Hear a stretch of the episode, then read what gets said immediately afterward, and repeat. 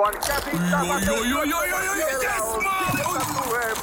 No, äkkiäkös tän voi erä olla? Tule sellaisena kuin olet, sellaiseen kotiin kuin se on. Kiilto. Aito koti vetää puoleensa. We, we love vocals. Tervetuloa kuuntelemaan Wheel of Vocals podcastia. Mun nimi on Elina Arliin. Mä olen Katri Liira. Ja mä olen Annika Tepponen. Kiva, kun oot kuulolla. Päästään jatkamaan tänään Iiriksen kanssa vielä häpeän teemasta. Ja viime jaksossa vähän käsiteltiin häpeää yleisesti vähän niin kuin, että mitä se on ja mitä on laulullinen häpeä ja vähän Iris puhuttiin sunkin tämmöisestä taustasta, että miten sä oot löytänyt tämän aiheen pariin. Mutta tänään me sitten puhutaan häpeästä sillä lailla, että kuinka sitä voidaan kohdata esimerkiksi laulutuntiympäristössä. Ja mitä laulun opettaja voi ikään kuin tehdä turvatakseen opiskelijalle sellaisen hyvän ympäristön tämän häpeän kanssa elämiseen. Mutta aloitetaan tämmöistä todella isosta ja valtavasta kysymyksestä kuin, että mitä jokaisen lauluopettaja olisi hyvä tietää tästä laulajan häpeästä? Tärkeintä on tiedostaa se, että se vaikuttaa laulamiseen ja laulutekniikkaan. Ja itse asiassa mun mies on tutkinut tätä vielä syvemmin. Hän on itse asiassa kirjoittaa nytten, tai meillä on Metropolia YMK-julkaisu tulossa, jossa käsitellään psykofyysistä laulun opetusta. Ja hän puhuu siitä just lukkiutuneesta äänestä ja itseilmaisusta. Ja hän nimenomaan sanoo sitä, että se ääni, se, siinä on hermostollinen hälytystila. Hän käyttää tätä hälytystilaa. Mm mikä on hirveän kuvaava, että jos sä oot, puhuttiin siitä autonomisen hermoston reaktiosta taistele, pakene, jähmety. Että joko lähdetään taistelemaan, ylivireydytään tai jähmetytään, eli ollaan hyvin alivireisiä, flekmaattisia. Eli on se kummin vain, niin se siihen äänielimistöön vaikuttaa, hengitykseen vaikuttaa. Mm. Eli se ei voi olla vaan, että sitten tekniikkaa yritetään mekaanisesti treenata, koska se ei onnistu. Mm. Et ihminen on vaan, saattaa olla poissa tolaltaan, yrittää mekaanisesti toistaa, mutta on vaikka hyvin poissa oleva siinä tilanteessa. Mm. Ja sitten, koska me ollaan puhuttu siitä, että häpeä on salattu, kätketty, vaiettu aihe, ja jos vaikka on just uusi oppilas tulossa ja vähän epävarma ja muuta, niin eikä ole se turvallinen luottamussuhde vielä syntynyt, niin siinä tilanteessa oppilaan voi olla myös vaikea sanottaa tai myöntää, että nyt häpeää tuli. Tai sitten saatetaan puhua eri termeillä, että puhutaan vaan, että mulla on ruma ääni, tai nyt, mä, en, mä en nyt osannut tota. Ja siinä saattaa olla hyvin monenlaisia reaktioita, mm. mutta yleensä se on, kaikki epävarmuus on, on jollain lailla sitä herättää enemmän tai vähemmän sitä häpeän tunnetta. Mm. Niinpä. Haluaisin nostaa yhden semmoisen teeman esille, joka varmasti aiheuttaa vähän nyt ö, ristiriitaisia tunteita. Mm. Mä en voinut olla jäämättä miettimään sitä, mitä edellisessä jaksossa sanoit siitä sun omasta taustasta ja siitä, kuinka ei sitten aluksi ehkä löytynyt semmoista yhteistä säveltä niin kuin tekniikan harjoittelun kanssa opettajan kanssa ja mietin sitä opettajan vastuuta – että opettajan vastuuta siitä, että osaa sanallistaa niitä asioita, mitä opiskelija käy läpi ja tietää, missä vaiheessa prosessia opiskelija on menossa ja osaa sanoa, että mä osaan auttaa sut tästä ulos. Sä et ole ensimmäinen, joka tästä kärsii ja että opettajalla on selvät sävelet, että miten, miten tästä päästään ikään kuin yli ja ympäri. Ja mä muistan, mä en silloin ymmärtänyt sitä, mutta mä muistan, että mä olin lapsena, kävin tämmöisillä popetslaululeireillä – ja siellä yksi lauluopettaja sanoi, että, että sen kun opetatte, me oltiin siis kaikki tämmöisiä jotakin 12-vuotiaita varmaan suunnilleen ihan teinejä, teinejä niin sanoi, että voitte kyllä niin kuin opettaa niitä naapurilapsia laulamaan, mutta muistakaa vastuu, mikä opettajalla, opettajalla on, että ne kyllä sitten tulee joskus takaisin ja sanoo, että, että, että sä teit mun äänelle hallaa, jos niin on käynyt. Niin mm. jotenkin mä haluaisin perään kuuluttaa sitä opettajan vastuuta myös siitä oman ammattitaidon vaalimisesta ja siitä, että osaa opettaa eteenpäin. Sä et ihan näin niin kuin rumasti sitä tietenkään viittinyt sanoa tuossa äsken, mutta mä ehkä jotenkin uskallan täältä ulkopuolelta sanoa sen, että sillä on varmasti merkitystä siihen, että jos sulla on oppis, opiskelijan tunne, että sä oot ihan heikoilla jäillä sen oppilaan kanssa, niin kyllähän sekin aiheuttaa semmoisen tunteen, että kukaan ei mun instrumenttia voi ikinä korjata. Mä oon niin surkea, että tähän ei löydy mitään niin kuin väylää, miten tästä pääsisi jotenkin yli tai ympäri. Saatteko kiinni yhtään, mm. mitä mä haen, vai onko nämä ihan vieraita saan. ajatuksia? Joo. Todella saan, saan kiinni. Ja mä luulen, että se on myös aika vaiettu asia, koska sehän liittyy sitten opettajan ammattitaitoon. Mm. Ja kyllä mun tutkimuksissa on, on tullut se, paitsi että opettaja on saattanut olla ihan häpäisevä, mm. mutta sitten siinä, että jos tekni, tekniikka ei ole, opettaja ei ole, hänellä ei ole ollut kompetenssia opettaa sitä tai kuulla sen oppilaan äänestä, mitä just tämä tarttisi. Ja tässä on tietenkin, että en sano, että haluan olla mustavalkoinen siinä, että voi olla, että joku, joku toinen saa joltain opettajalta apua, mutta joku toinen ei, ei välttämättä saa. Mm. Mutta se ihan varmasti herättää myös opettajan oman häpeän siitä, jos oppilas ei edisty. Hmm. Hmm. Ja ehkä se voikin olla nyt taas semmoinen tietynlainen kierre, mistä me puhuttiin silloin viime jaksossa vähän sen, että jos ope, no ensin oppilas ei edisty ja alkaa tuntemaan itse tietynlaista häpeää siitä, että miksi ei kehity. Opettaja tuntee myös häpeää siitä, että ei saa autettua mm. tätä oppilasta eteenpäin ja sitten molemmat ikään kuin onkin eristäytyneenä pois siitä yhteisestä prosessista, mikä ei sitten taas johda itse asiassa minnekään ja mistään ei puhuta ääneen. Mm. Että voikin tulla aika solmukas tilanne sitten siinä vaiheessa, jos ei avata suuta ja puhuta asioista oikeilla nimillä. Kyllä.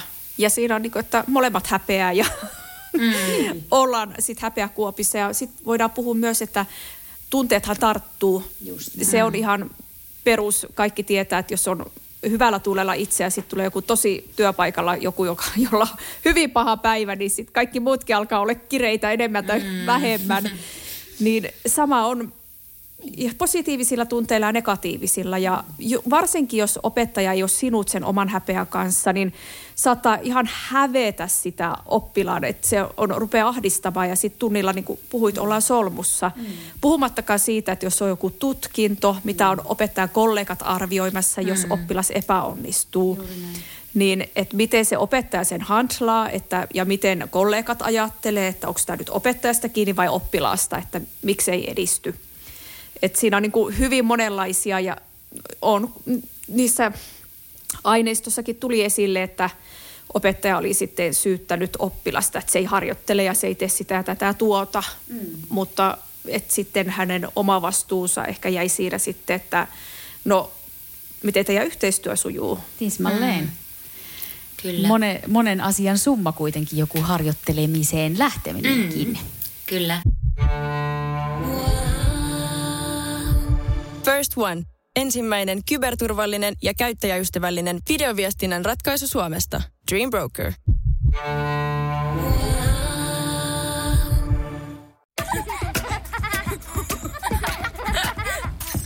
Äiti, monelta mummu tulee? Oi niin.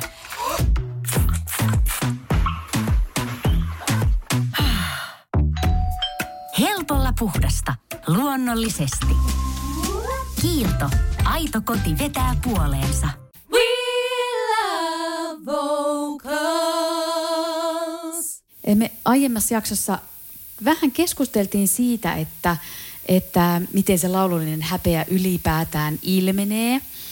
Niin voisitko sä vielä sitten tässä tilanteessa kerrata, että mitä, miten tai kuinka se opettaja voisi tunnistaa ensinnäkin tämmöisen tunteen siitä siitä oppilaalta tai opiskelijalta, jos eh, tätä sanallistamista ei tule siihen tueksi? Siinä me ollaan kehollisia instrumentteja, mistä puhuttiin. Ja opettajahan ihan tarkkailee oppilaan kehoa ihan sitä ja äänen tuottoa. Ja uskon, että kaikki, varsinkin jos sitä harjoittelee ja harjaantuu, niin huomaa, että katsoako, tuijottaako oppilas lasittuneesti yhteen kohtaan tai laskeeko maa, maahan, jähmettyykö, onko se ihan niin kuin kipsissä vai onko se vähän levoton, että puhuttiin ylivireydestä ja alivireydestä. Et, et, Mutta jotenkin, että siinä se jännitys näkyy tai jähmettyneisyys mm. jollain lailla. Kyllä. Eli ihan tällaista visuaalista, Joo. visuaalista katsomista ja sitten myös äänen, Ääneen, kyllä. äänen tutkailua tai kuuntelemista. Kyllä, että jos, jos vaikka niin kuin puhuinkin edellisessä jaksossa, että mä kompensoin sitä, että kun kur, kurkkua kuristi ja yritin sitten saada sitä, rupesin puskemaan ääntä, mm. mitä mun mies sanoi, että hän, hän on, että hirveän monilla on tätä, että lähdetään puskemaan, kun yritetään saada sitten ääni kuuluville. Ja yksi hyvä lisähuomio on se, että jos vaikka oh, on, on ollut se, että onko itse asiassa saanut olla kuuluva ja näkyvä ihan lapsuudesta asti. Mm. Tämä vaikuttaa joillakin, että jotkut pystyy niin kuin pienestä saakka olemaan spontaaneja, menemään esiintymään ja jotkut saattaa olla vähän sit sisäänpäin kääntyneitä. Ja yksi tuttava mulle kerran kertoi, että hän ei ole pystynyt huutamaan sen jälkeen, kun isä karjas autossa, että älkää lapset huutako. Et se on niin, kuin niin valtava, että sit, ja sitten kun yrittää sitä kautta, että sulla on, ajatella, että sulla on pantakurkussa, niin sä yrität puskea voimalla sitä. Mm. Ja toisaalta, jos siinä on se ristiriita, että sä et saa kuulua, niin sä rupeat pienentää ääntä, mm. koska mehän osataan vaikka kuiskata, jos nyt ei saa häiritä ketään. Mm. Me automaattisesti osataan pienentää sitä volyymia, mm. mutta sitten se ei pääse koska mm. äänihän, lauluääni voi olla hyvinkin kuuluva, jos ajatellaan vaikka twängiä, että se niin kuin, Kyllä. Mm. Halutaan tehdä Joo. kuuluvaksi nimenomaisesti. Kyllä. Nimenomaan. Ja sitten jos on se ristiriita, että saanko mä olla kuuluva, niin mm. siinä ollaan niin kuin, vähän vedetään kahteen suuntaan sitä köyttä. Ja itse asiassa tuosta tuli mieleen yhden oppilaan kanssa, käytiin semmoista asiaa läpi. Hän ihan todella ihanasti sen sanotti, että tehtiin vähän kovempaa, kovempaa volyymiä ensimmäisiä kertoja, niin sitten hän kysyi, että saanko mä tehdä näin? Mm. Just. Ja sitten mä sanoin, että kyllä, nyt saat tehdä. Mm. Eli, että et siinä tulee semmoinen, että hän ihanasti niin kuin sanoo sen ääneen, mitä moni ehkä py, niin kuin pyörittelee mielessään siinä tilanteessa. Ja sitten kun oltiin sitä hetken aikaa siinä tehty, niin sitten sieltä tuli tietynlaisia muistojakin. Mm just. Niin kuin läpi, että sillä lailla hauskaa, että, että, että hän niin kuin lähti sitä puhumaan auki, mutta monestihan me jäädään semmoiseen ikään kuin ajatuksiimme niiden asioiden mm. kanssa. Kyllä. Mulla on vähän samanlainen kokemus siitä, että kun opetetaan rekistereitä, rintarekisteriä tai sitten päärekisteriä, jotka kuitenkin molemmat pitää – niin rytmimusiikin laulutavassa hallita tai, tai sitten tota, jää vähän kapealle alalle laulut, mitä pystyy tekemään, niin mä oon huomannut, että, että usein siihen liittyy häpeä siitä heikommasta rekisteristä, että jos on tottunut aina puhumaan tosi hiljaisesti ja korkealta olemaan huomaamaton, niin sitten se tuntuu siltä, että, että se voimakkaampi sy, niin kuin tavallaan semmoinen syvempi rintarekisteri tuntuu nimenomaan jotenkin ei-sallitulta tai semmoiselta jotenkin semmoiselta, jota on pitänyt niin kuin vältellä. Ehkä jopa se mm. kokemus on niin, kuin niin kehollinen sitten, että se tuntuu senkin takia jollakin lailla ahdistavalta. Ja hyvin usein myös sitten toiseen suuntaan, että on se niin kuin voimakas rintarekisteri, joka tuntuu kuin puheen jatkelta. Ja sitten tulee se, mistä vielä osa puhuu itse tosi sillä lailla häpeille, että se, se mun piipitysrekisteri tai se ihan kauhea, mikä tulee sitten sen jälkeen. Tai, tai jotenkin sillä lailla valmiiksi dissaten, että no sehän mm. nyt kuulostaa ihan semmoiselta kuolelta joutsenelta se, kun mä menen tonne ylöspäin. Tai näitä niin kuin termejä löytyy, löytyy niin kuin monia.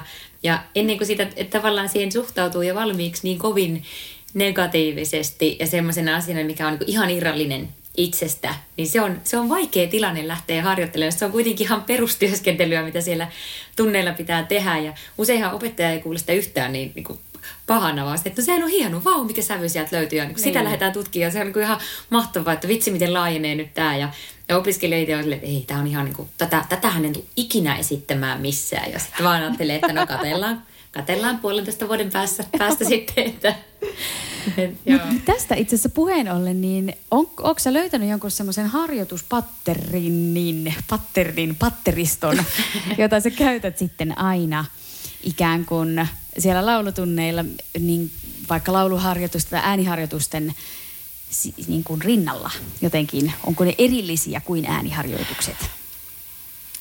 sekä, sekä että, mutta se on hyvin oppilaslähtöistä, mm. koska joillakin se, se vaikka joillakin tämmöinen äänen päästely ja spontaani äänellä leikittely voi olla tosi ahdistavaa ja vaan lisätä häpeää. Mm.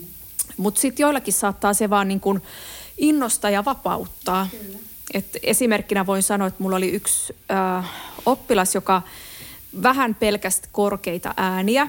Ja me sitten ruvettiin tekemään tämmöistä kilpailevat operadiivat harjoitusta, joka oli myös tämmöinen, että, että kumpi laulaa korkeammalle ja hienommasti ja kovempaa. Ja ottaa, meillä oli siis lavakin, missä me vähän niin kuin kyynärpäätaktiikalla vedettiin. Ja hän nautti siitä niin valtavasti. Ja sitten hän tajusi, että eihän tuossa nyt niissä ylääänissä ole mitään ongelmaa, että ne tulikin, että hän niin kuin oikein oli punaiset posket ja oli ihan onnessa ja innoissaan siitä harjoituksesta. Ja, ja sitten mulla on taas ollut semmoisia, että mä tiedän, että jos mä hänelle, jollekin ihmiselle ehdotan tätä harjoitusta, niin se vaan lisäisi häpeää, että ei, ei pysty, niin. en pysty. Eli mm. pitää olla sitä vähän niin kuin varastossa niitä semmoisia erilaisia harjoituksia kullekin ö, oppilaalle tarjota yksilöllisesti. Ja siinä pitää taas sit olla kokemusta. Kyllä. Jonkinlaista omakohtaista kokemusta myös ja ehkä myös sitä, että, se, että työ on opettanut tekijänsä. Kyllä. Ja sitten ehkä yksi semmoinen hyvä perusasia on, että ei liian vaikea ainakaan aluksi lähde. Just näin. Että tulisi niitä onnistumisen kokemuksia, varsinkin jos ihan aloittelijan kanssa lähtee. Niin mm. totta kai eihän, silloinhan me aina mennään sen mukaan, että vähän kerran saa lisätä sitä haastetta. Mm. Mutta just se voi herättää oppilassa tosi kovan häpeää, jos tuntuu, että mä en nyt ikinä opi tätä harjoitusta. Mm. Mutta toisaalta pitää myös haastaa oppilasta, että se on niin tämä mm. tasapainoilu siinä. Ei myöskään vältellä asioita ja niin kuin, ja myös voi sanottaa sitä, että sä pystyt tähän, että tämä on muillekin vaikea mm. ja vähän kerrassaan me opitaan tämä. Just. Mm. Ja eikös niin, että kun jos mietitään häpeän kanssa työskentelyä ja siihen liittyy tosi vahvasti se turvallisuuden kokeminen, Joo. että sen kanssa pystytään niin kuin ikään kuin olemaan, niin mitä pidempi ö, suhde on, että te löydätte ikään kuin sen, ensin, tai niin kuin sen polun, että mitä lähtee ensinnäkin menemään ja luottamusta alkaa syntyä, niin sitten askel kerrallaan sitä haastavuutta totta kai voi lähteä tuomaan lisää sinne. Mutta munkin mielestä se, että jos ei haasteta missään vaiheessa yhtään, niin sittenhän se ikään kuin se häpeä saattaa sinne myös jäädä. Kyllä. Hmm. Semmoiseksi malliksi, mistä ei olekaan, tai tuntuu, että ei olekaan ulospääsyä, koska sitä ei ole haastettu juurikaan. Kyllä, just näin. Ja ehkä yksi yhteinen, mitä mä niin kuin aina oppilaissa katon, että pitää olla semmoinen, mä tarkkailen, että hän on niin kuin hyvässä, että ei ole niin kuin liian ylivireä tai alivireä. Ja jos on hirveä kiihtynyt tai muuta, niin sitten lasketaan kehollisilla harjoitteilla tai sitten vähän nostetaan sitä. Niin just. Joo. Joo. Eli ihan semmoisia niin pois laulustakin. Pois laulusta, mm. kyllä. kyllä. First One. Ensimmäinen kyberturvallinen ja käyttäjäystävällinen videoviestinnän ratkaisu Suomesta. Dream Broker.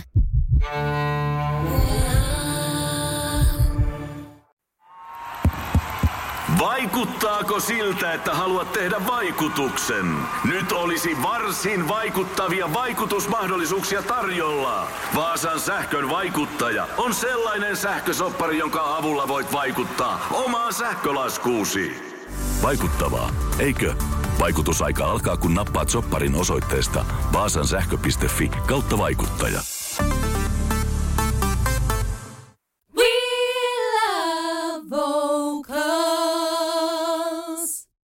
Mä itse koen usein semmoista, varsinkin jos tulee joku, jolla on voimakas häpeän tunne, että vaikka on niin lukossa, että mulla on siis ollut useita semmoisia, jotka on sanonut, että nyt ei pysty, niin kuin, mä en pysty laulamaan vaikka.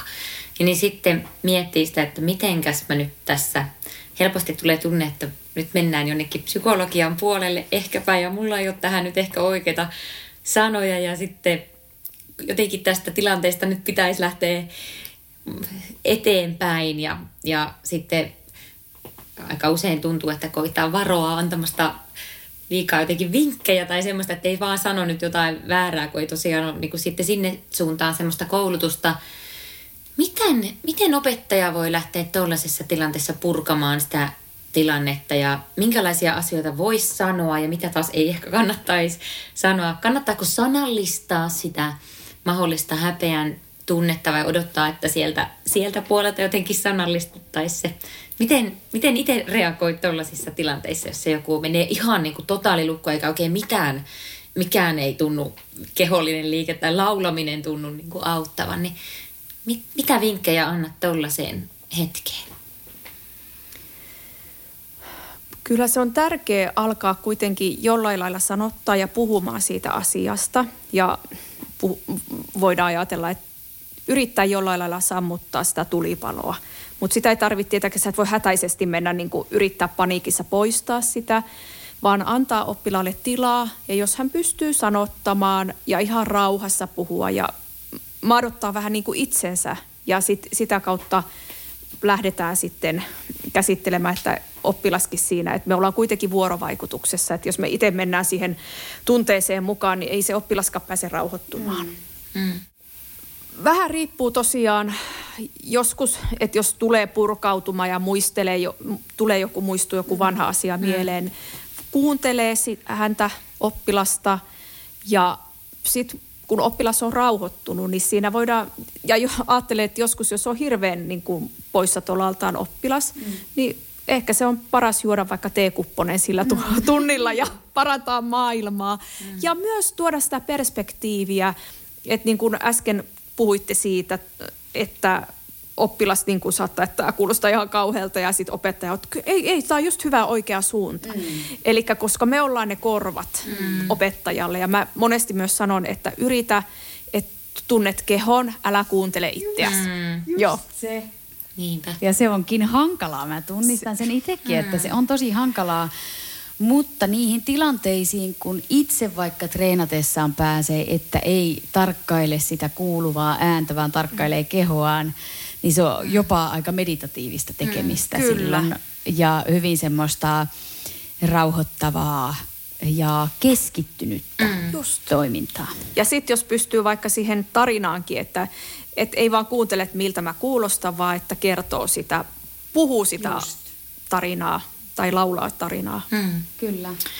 Mulla on ollut myös aika paljon semmoisia kokemuksia, että, että vaikka esiintymistilanne on tuntunut tosi hyvältä oppilaasta ja sen jälkeen on ollut semmoinen, niin kuin, että jes, niin kuin kaikilla on hyvä, hyvä fiilis. Ja sitten opiskelija on mennyt katsomaan sen konserttitaltioinnin tai ihan vaikka itse nyt kuuntelemaan tai äänet ensin studiossa silleen, uu yeah, nyt on niin kuin meikäläinen vetää. Ja sitten mennyt kuuntelemaan ja ollut silleen, että huh heijakka, tätä otetaan suusotto. Että varmaan kaikki laulajat tunnistaa niinku semmoisen, semmoisen tilanteen, että se kokemus on ollut niinku hyvä. Ja sitten kuulokuva ei kohtaa sen, sen kanssa. Niin jotenkin, mitäs vinkkejä tuollaiseen tilanteeseen? No se on ihan totta ja tunnistan itsekin tämän, että on ollut hyvä fiilis ja sitten menee, ja on saanut vaikka tutkinnosta hyvän palautteen ja sitten on mennyt tota, että ei, että toltako mä kuulostan. et se on vähän, ja, mutta siinä pitää niinku yrittää muistaa se, että sä ku, kuulet, sä kuulet itsesi eri tavalla. Mm. Ja sitten varsinkin, jos ei ole tottunut kuulemaan sitä taltiointia. Mm. Mä en usko, tai kuinka moni sit pystyy, sitä on miettinyt, pystyy kuulemaan itseään niinku puhtailla korvilla ja samalla lailla, mitä toisia mm. kuuntelee. Mun täytyy sanoa tästä, että kun me ollaan työskennelty tämän podin kanssa nyt se kolme kautta, niin ne ensimmäiset jaksot oli koko ajan sitä, että kun kuuntelin niitä äänitykset, hirveetä. Mä en, niin kuin, mä en voi sietää tota omaa ääntä vieläkään, siis puheääntä. Että miten mulla on taas tollanen soundi tossa ja näin. Mutta enää se ei sitten, siihen mm. ei tartu. Että, se on totta. Että jotkut asiat vieläkin ne vaatii sitä työskentelyä ja se työskentely niin kuin vaatii sitä aikaa mm. sen ympärille. Että siinä mielessä niin kuin, mun mielestä se ei auta pelkästään sillä lailla, että ollaan, tai sanotaan vaan tällä lailla, että, että kyllä työntekijänsä opettaa, mä en tarkoita sitä, mutta että välillä siihen omaan vaikka äänen tottumiseen niin menee mm. vaan se. Muutama sekunti. Kyllä. Niin ja sitten mulla oli ainakin, kun opiskeluaikana äänitti kaikki laulutunnit ja kuuntelin niitä, niin se oma ääni kyllä tottuu aika nopeasti, että no toi nyt on se mun ääni, tuolta mä nyt sitten kuulostan. Ja se, on, se on se mun ääni, halusin mä tai en, niin se nyt on se. Kyllä, just näin. Ja sitten jos ajatellaan, niin laulutunneilla ja sitä olisi hirveän tärkeä kaikille oppilaille terottaa, että se laulaminen vaatii harjoittelua. Mm. Ja toistoja ja toistoja, tietenkin onnistuneita toistoja mahdollisimman paljon, että mennään niin kuin oikeaan suuntaan. Mutta tässä hirveän hyvä, että varsinkin jos tunnilla tulee se kauhea häpeäaffekti ja muu, niin että oppilas ymmärtäisi, että tämä nyt vaikuttaa tällä hetkellä aika paljon sun ääneen ja laulamiseen. Niin. Eli niiden tunnetaitojen, että oppilas ymmärtää, että tunnetaidot vaikuttaa ja emotiot vaikuttaa, kaikki vaikuttaa meidän ääneen. Me ollaan se instrumentti. Mm. Ja että oppilas oppii hyväksymään sen, niin se voi olla myös, että jos se häpeän tunne saattaa siinä vähetä, että okei, ja kaikki muutkin, ja varsinkin jos puhutaan vaikka perfektionismista, mm. niin et, jos on se äärimmäinen perfektionismi, niin silloin saattaa useimmin tulla niitä häpeäkokemuksia. Mm. Juuri näin. Että tätä puolta myös, että tietenkään ja painotan sitä, että opettaja ei voi olla psykoterapeutti, mm. me ollaan laulupedagogeja, mm. mutta tietenkin se, niin kuin, se, toki jos on terapeutti myös ja laulu, laulunopettaja niin kuin mun mieheni on, Aa. niin silloin, silloin se onnistuu, että pystyy auttamaan niin kuin monella tasolla, mutta Kyllä. jos ei ole sitä terapeuttista koulutusta, niin kuitenkin se, tois, puhutaan häpeätutkimuksissa, että toisen empatia voi jopa poistaa sen häpeän. Niin. Mm. Että tämä, että me ollaan niin kuin se hyväksyvä vastavuoroisuus, sitä kaikki opettajat pystyy tarjoamaan. Kyllä. Toi on ihanasti sanottu. Oh, todella ihanasti. Ja ehkä siinä vielä semmoinen pointti, että me ollaan nyt tuolla ammattiopiskelijoiden puolella puhuttu paljon siitä, että ei pelkästään se, mitä me, mitä me laulutunnilla tehdään, mutta myös he voivat kollegoina, opiskelijakollegoina olla toisilleen niitä tsemppareita ja, ja myös niitä, jotka niissä jännittävissä esiintymistilanteissa luo maailman ihanimman niin kuin, ja hyväksyvimmän ympäristön Kyllä. sinne esitystilanteeseen. Saman on huomannut. Tämä on tosi tärkeä. On, kyllä. Meilläkin akatemialla käy opiskelijat paljon seuraamassa tunteja ja saattaa olla sellainen tilanne, että on tunti oppilaan kanssa ja siellä on vaikka viisi ihmistä seuraamassa sitä, sitä tuntia samaan aikaan. Ja se on tietenkin opiskelijalle aluksi aika hävettävä kokemus, mm. niin kuin väistämättä, että nyt noin näkee, kun mä teen äänitreenejä ja joku kauhistus. Mutta sitten myös mun kokemus on se, että kun ne näkee sen, että maailma ei kaadu, niin kuin, että kaikilla on, kaikki treenaa jotain ja mä tykkään paljon sanallistaa, että hei, mäkin, mä treenasin tuota juttua tosi monta vuotta ja, ja siinä niin kuin, mm. että jotenkin, että, että no nyt mä treenaan tätä juttua, että tavallaan käy sen läpi, että tämä niin kuin matka jatkuu ja kaikki treenaa jotain, vaikka ne olisi eri juttuja, niin, niin ei kukaan semmoinen, joka osaa kaiken käy tunneilla. Niin kuin, että niin. itsekin käyn tunneilla edelleen, koska en osaa kaikkea, tai treenaan edelleen, koska en osaa kaikkea. Niin se on aika armollinen ajatus. Että sinänsä mä rakastan sitä, kun on niitä pediseuraajia ja, ja että ne käy katsomassa toistensa laulua, niin se vähän poistaa jotenkin sitä häpeää, että maailma ei kaatunutkaan, kun mm. joku muu kuuli, kun sinä epäonnistuit, nyt tai epäonnistuit, mm. mutta niin kuin olit, olit vaiheessa, niin. Niin, Just. se vertaistuki on äärimmäisen tärkeää.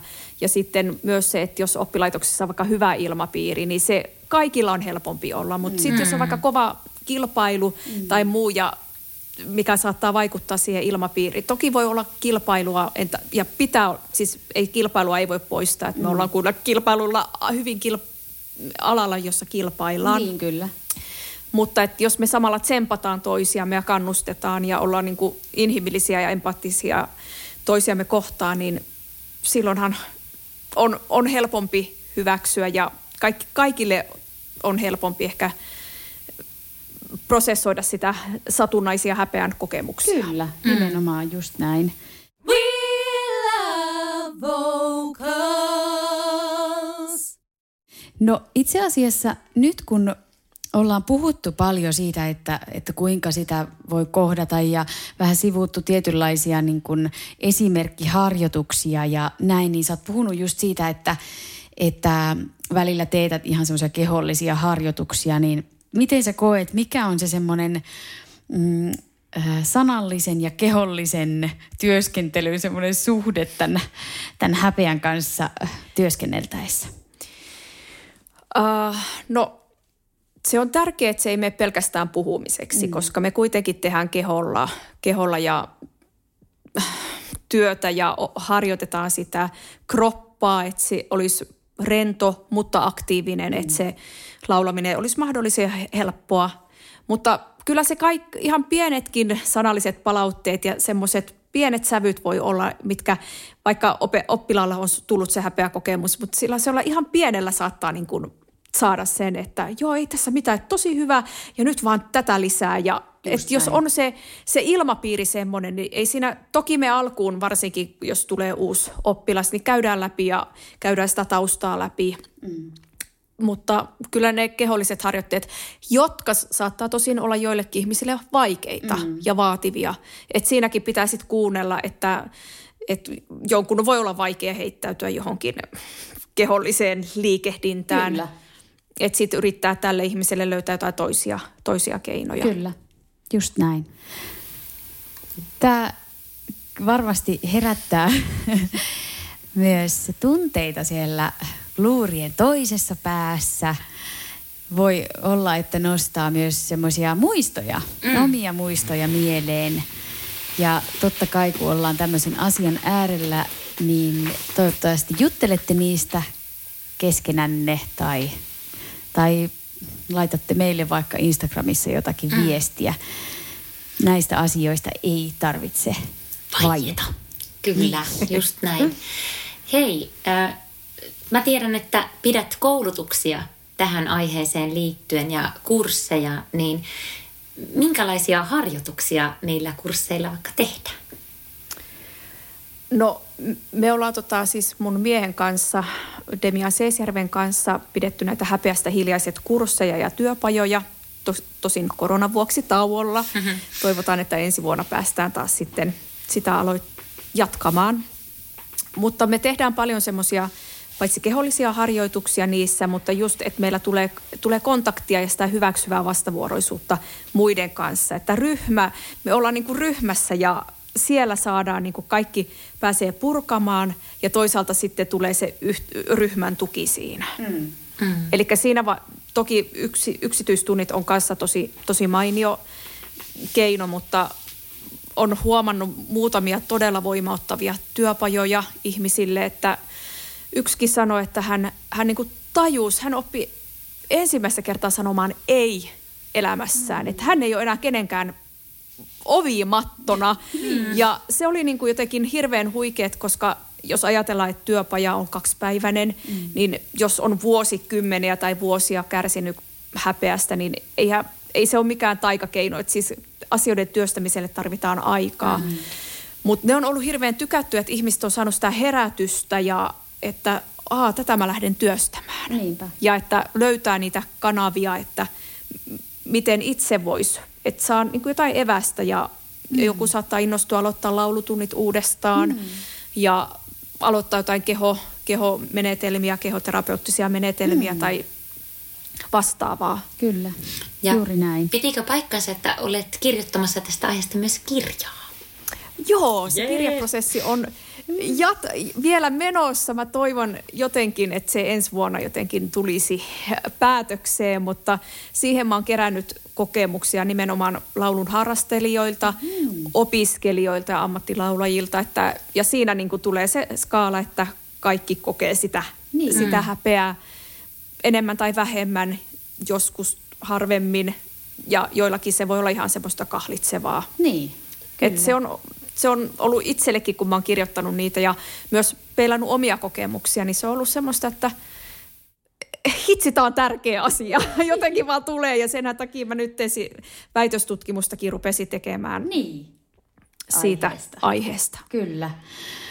Olipas mielenkiintoista saada sut meidän vieraaksi. Kiitos valaisevista sanoista ja myöskin hyvin semmoisista miten eh, herättää niin semmoisia hyvän olon tunteita, että emme ole yksin tämän asian kanssa ja muutenkin, että asio- asioille voi tehdä jotakin.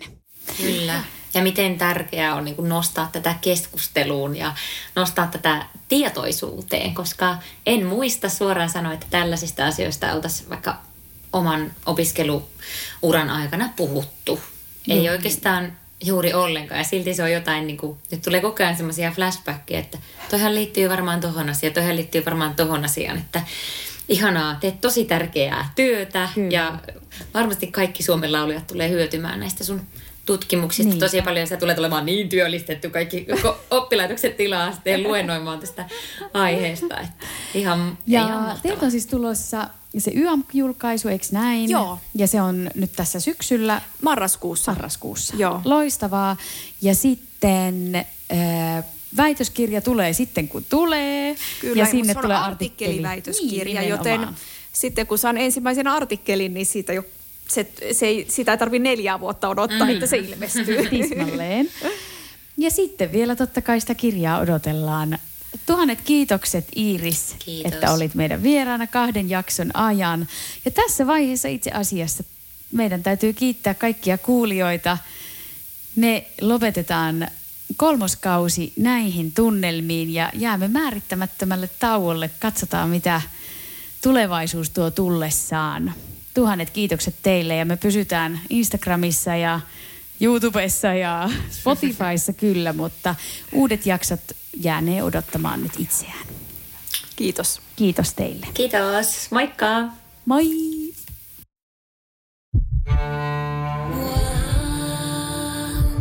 First One. Ensimmäinen kyberturvallinen ja käyttäjäystävällinen videoviestinnän ratkaisu Suomesta. Dream Broker.